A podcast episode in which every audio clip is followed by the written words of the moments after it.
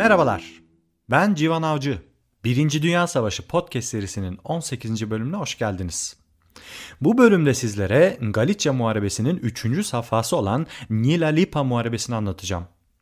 Avusturya Macaristan askerlerinin Rus topçu ateşi altında adeta çil yavrusu gibi dağıldığı, yaşadıkları travmayla aykırı davranışlar sergilediği bu muharebeye geçmeden önce her zaman olduğu gibi geçtiğimiz bölümde neler olmuştu kısaca bir hatırlayalım.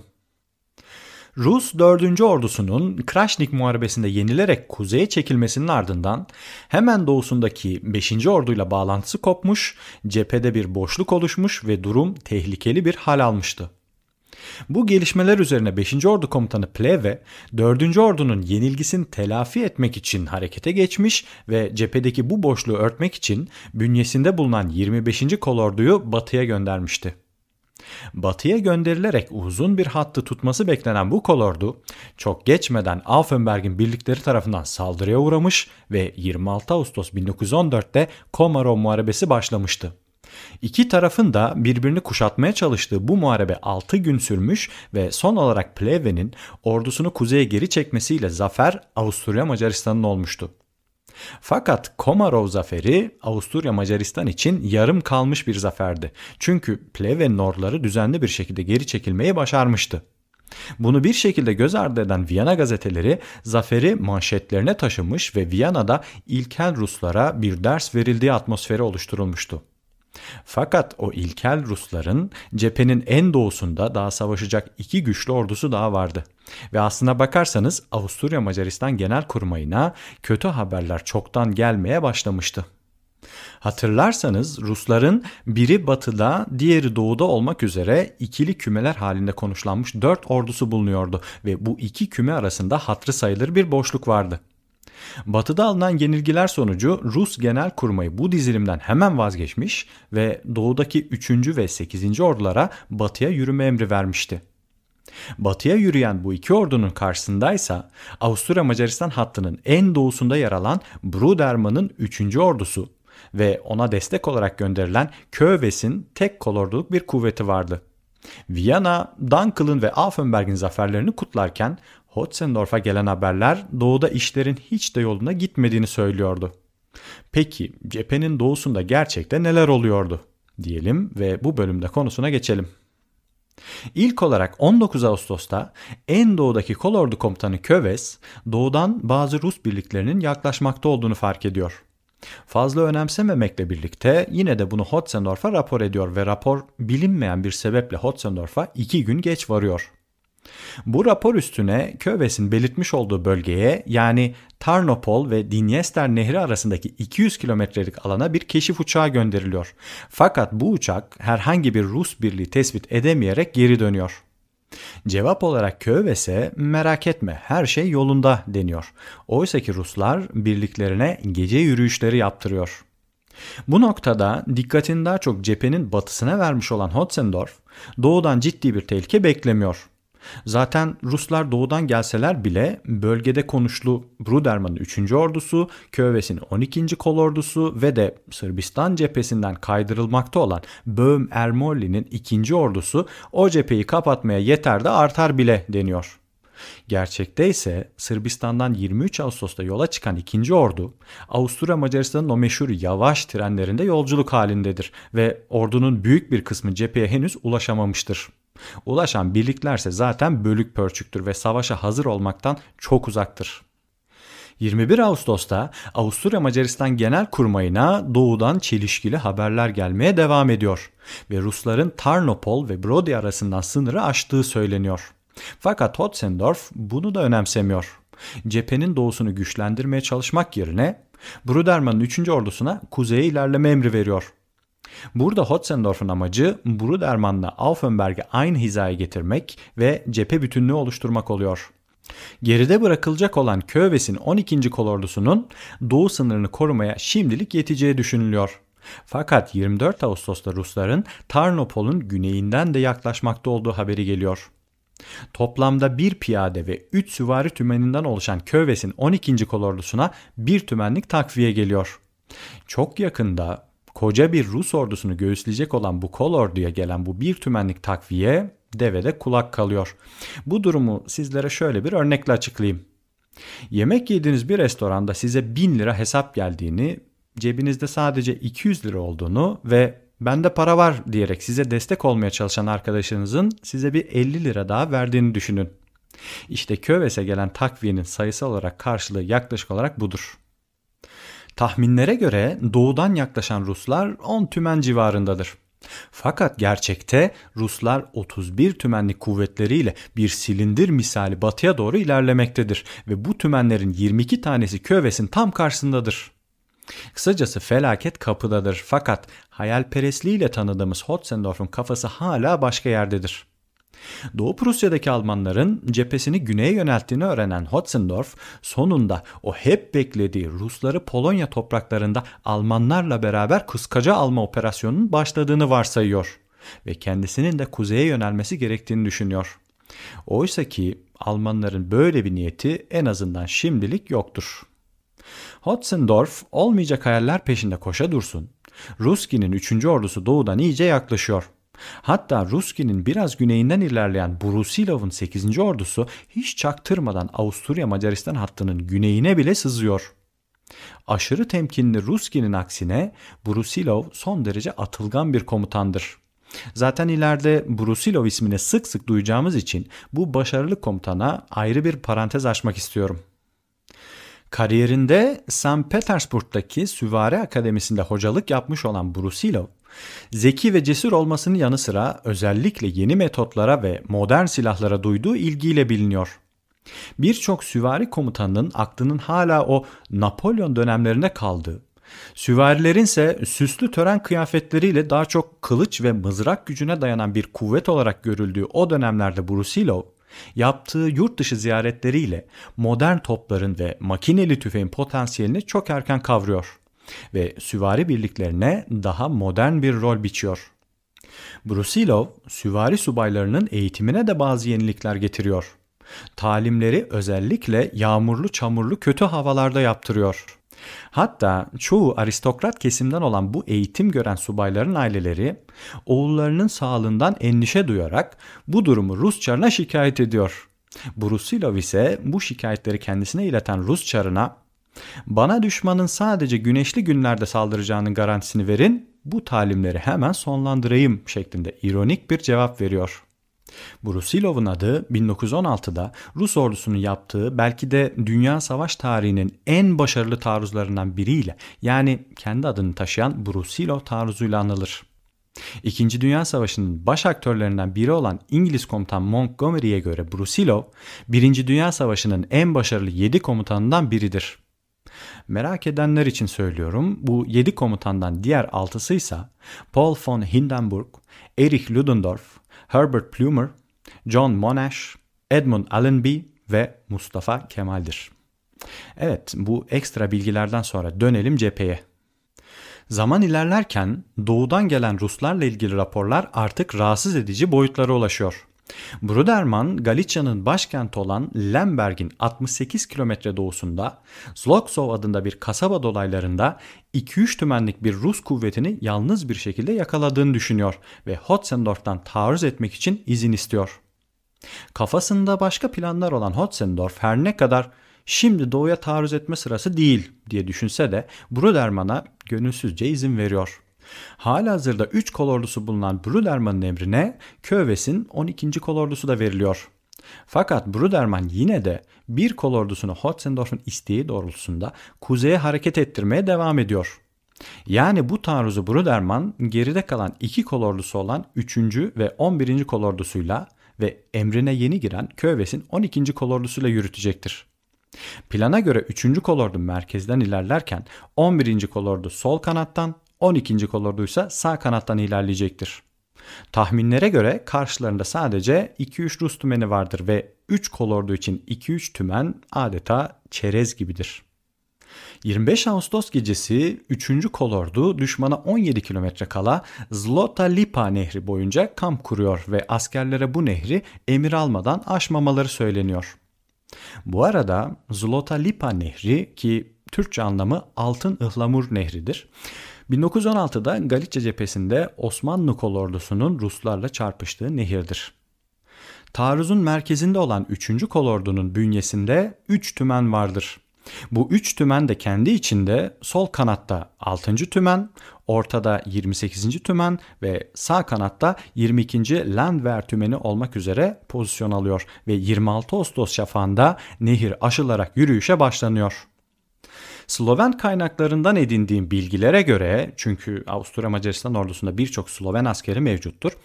Son derece özgüvenli başlayan bu yürüyüş adeta bir tören havasında geçiyor ve askerler Morgen Rot, Morgen Rot, Leuchtest mir zum frühen yani sabah güneşi, sabah güneşi acaba erken bir ölümü mü aydınlatacaksın şeklinde bağırıyor. Fakat güneşli havada neşeli bir kır gezintisi tadında geçen bu yürüyüş sabah saat 9'da büyük bir gürültüyle son buluyor.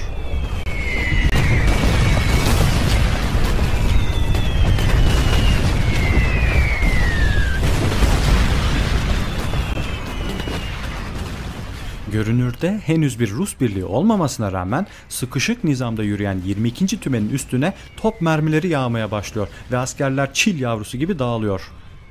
Uzun bir süre nereden geldiği anlaşılmayan bu top mermileri dakikalar içinde yüzlerce can alıyor ve askerler panik içinde sağa sola kaçışıyor. Rusların yürüyen Avusturya Macaristan birliklerine tuzak kurduğu, toplarını tepelerin arkasına gizlediği ve düşmanın menzile girene kadar yürümesine müsaade ettiği anlaşılıyor. Bir anda gelen ağır bombardımanın askerler üzerindeki etkisi yıkıcı oluyor. Askerlerin İngilizce shell shock denilen ağır bombardımanın sebebiyet verdiği bir tür savaş travması yaşadığı görülüyor. Hatta yaşanan bir hadisede patlayan bombalarla aklını yitiren askerlerin kendi arkadaşlarına ateş etmeye başladığı görülüyor. Subaylar durumu sakinleştirene kadar 30 asker dost kurşunuyla hayatını kaybediyor. Sabah saatlerinde felakete uğrayan 22. tümenin kaderini diğer tümenlerinde paylaştığı öğreniliyor. Örneğin mevzinin ortasından ilerleyen 28. tümenin bazı alayların mevcudu birkaç saat içinde yarıya düşüyor. Üçüncü kolorda o kadar bozguna uğruyor ki hangi tümenin nerede olduğu ancak gece vakti öğrenilebiliyor. 22. tümenin tamamen dağıldığı ve askerlerin 70 kilometre batıdaki Lemberg'e doğru kaçtığı anlaşılıyor. Komutanların duruma müdahale etmesiyle bu tümen geri toplanıyor ve Bruderman tüm birliklerini başladıkları yere yani Zlota Lipa nehrinin batısına geri çekiyor. Cephenin ortasında bunlar yaşanırken güneyde ise durum pek de farklı olmuyor. Brusilov'un 8. ordusu Avusturya Macaristan hatlarının güneyine sızıyor ve o zamanki adı Stanislav, şimdiki adı Ivano-Frankivsk olan Galicia ya da şimdiki Ukrayna şehrini güneyden sıkıştırmaya başlıyor.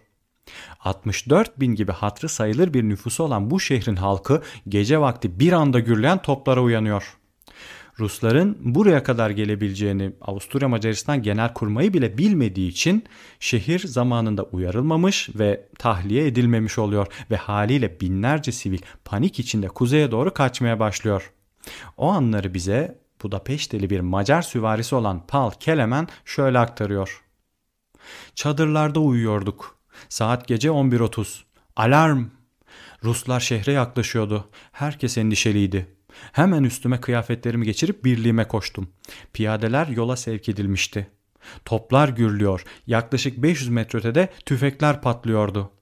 Otomobiller gürültüyle geçiyor ve karbür lambaları Stanislav'dan Haliç'e giden yolda bir bir kayboluyordu. Nöbetçileri geçtim. Çalılarla kaplı bir çiti açtım ve yolun kenarındaki hendekten atladım. Benim birliğim oradaydı. Herkes atlarına binmiş gelecek emirleri bekliyordu. Şafak söktüğünde halk kitleler halinde şehrin dışına akın etti. Kimisi at arabalarında, kimisi at sırtında, kimisi yayan. Herkes kendini kurtarmak için elinden geleni yapmıştı ve yanlarında ne alabildiyse onu almıştı. Hepsinin yüzünden yorgunluk, is, ter ve panik akıyordu. İnsanlar keder, ağrı ve acı içindeydi. Gözleri korkuyla dolmuş, hareketleri çekingendi. Ortamı dehşetli bir terör sarmıştı. Sanki üstlerine bir türlü silkinemedikleri bir toz bulutu musallat olmuştu. Uykusuz bir şekilde yolun kenarında bekledim ve bu cehennemi manzarayı izledim. Kaçanlar arasında bazı askeri araçlar da vardı. Hatta açık araziden askerler de kaçıyordu. Atlarına eğersiz bir şekilde binmiş, panik halinde kaçan süvariler vardı. Askerler yanlarına donanımlarını bile alamamıştı. Bu bitkin kalabalık vadiye doğru akın etti.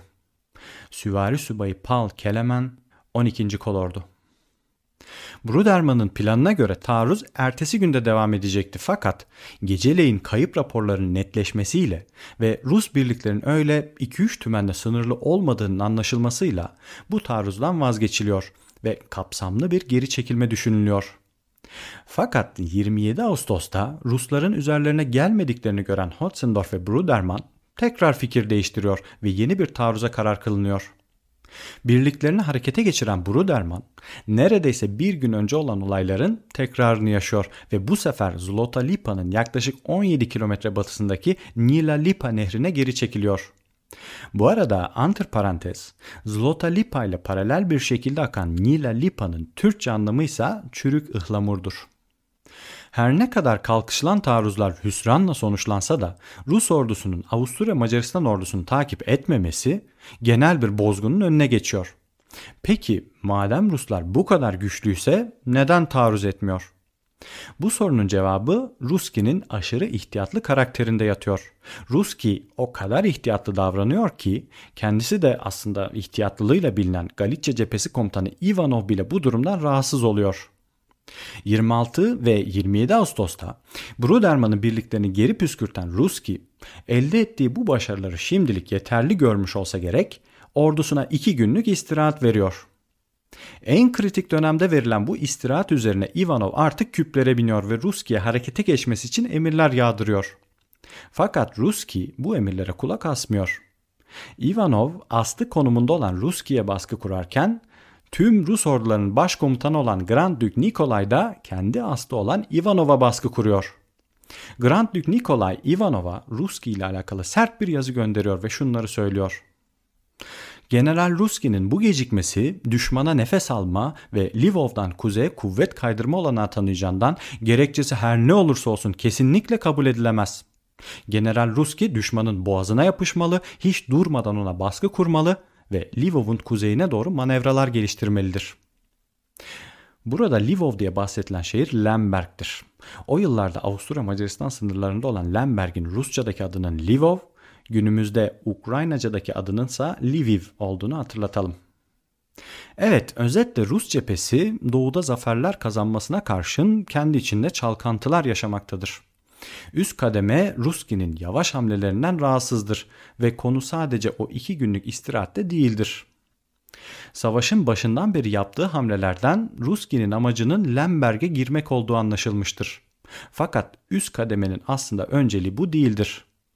Ivanov'a göre geçtiğimiz iki bölümde anlattığım Krasnik ve Komarov yenilgilerinin ardından Doğu'da Lemberg'in ele geçirilmesi genel durum itibariyle çok da bir işe yaramayacaktır.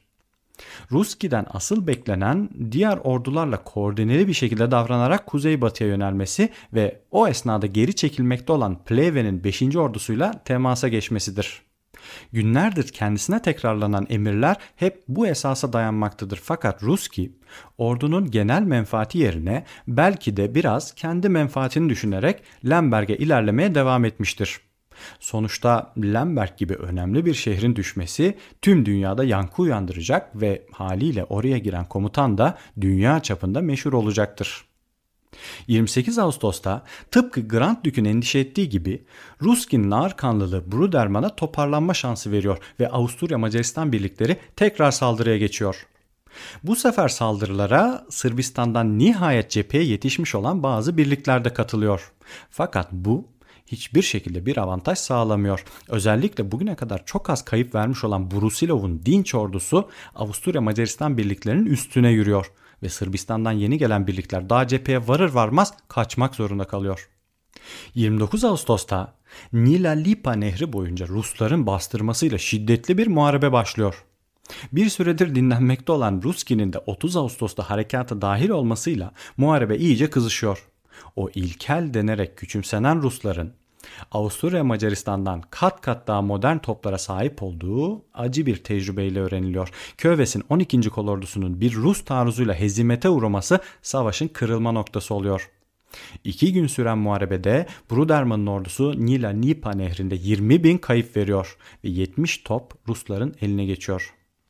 Bu noktada artık yapacak hiçbir şeyin kalmadığını ve her şeyin kaybedildiğini gören Bruderman genel bir geri çekilme talep ediyor. Hotzendorf Bruderman'a istersen Lemberg'in gerisine çekilebilirsin diyor. Bu da Galicia'nın başkentinin düşmana terk edilmesi anlamına geliyor ve 26 Ağustos'ta başlayan çarpışmalar 30 Ağustos'ta son buluyor ve Nila Lipa muharebesinde zafer Rusların oluyor. Muharebenin kayıp bilançosu tıpkı geçen muharebede de olduğu gibi çok net değildir. Fakat sadece 29 ve 30 Ağustos günlerinde 20 bin kayıp veren Avusturya Macaristan ordusunun toplam kaybı ilk günlerde yaşadığı bozgunlar da hesaba katılırsa şüphesiz çok büyüktür. Rus ordusunun kaybının ise epey hafif olduğu söylenir.